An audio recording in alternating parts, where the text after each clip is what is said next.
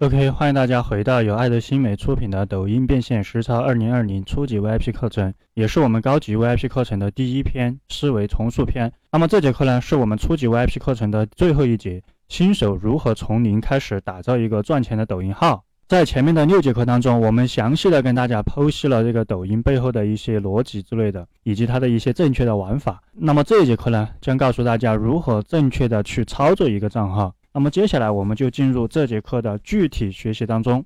那么本节课呢，我们将从以下几个方向去给大家展开来说，如何去打造一个赚钱的抖音。如果你做抖音只为了去玩，只为了去娱乐，没有想过要在上面赚钱的话，那么这节课你压根就不用听。那么我们这节课的核心出发点就是赚钱两个字。那么我们会从这五个方面展开去说。那么首先我们一一来看一下，做抖音之前，首先要搞清楚的就是你的定位，这个是至关重要的。那么定位呢，又分为五种。这里的话，大家一定要打足精神来听。你如果没有听懂的话，你反复去多听两遍，这个地方非常非常重要。那么这五个定位，我们根据先后顺序来给大家展开来说。首先是你的内容定位，因为你在做抖音之前，你要先想你自己会什么，你能够为你潜在的人群对象提供什么。内容定位，顾名思义，就是我们能够做什么样的内容。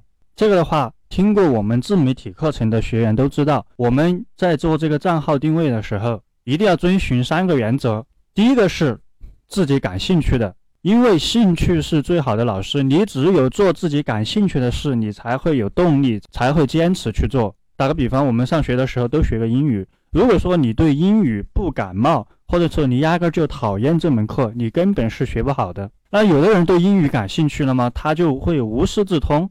他除了老师教给他的东西，他肯定会从其他渠道去提升这个。那么第二点就是自己擅长的，对于你擅长的东西，你才能够尽快的知道你自己可以输出什么样的内容，或者制作什么类型的视频出来。这两点非常重要。但是呢，有的人会说，如果说我没有自己感兴趣的，也没有自己擅长的，那怎么办？那就玩不了吗？肯定不是。如果这两点都没有，那么就从简单容易上手的去开始，或者说容易去学习的开始。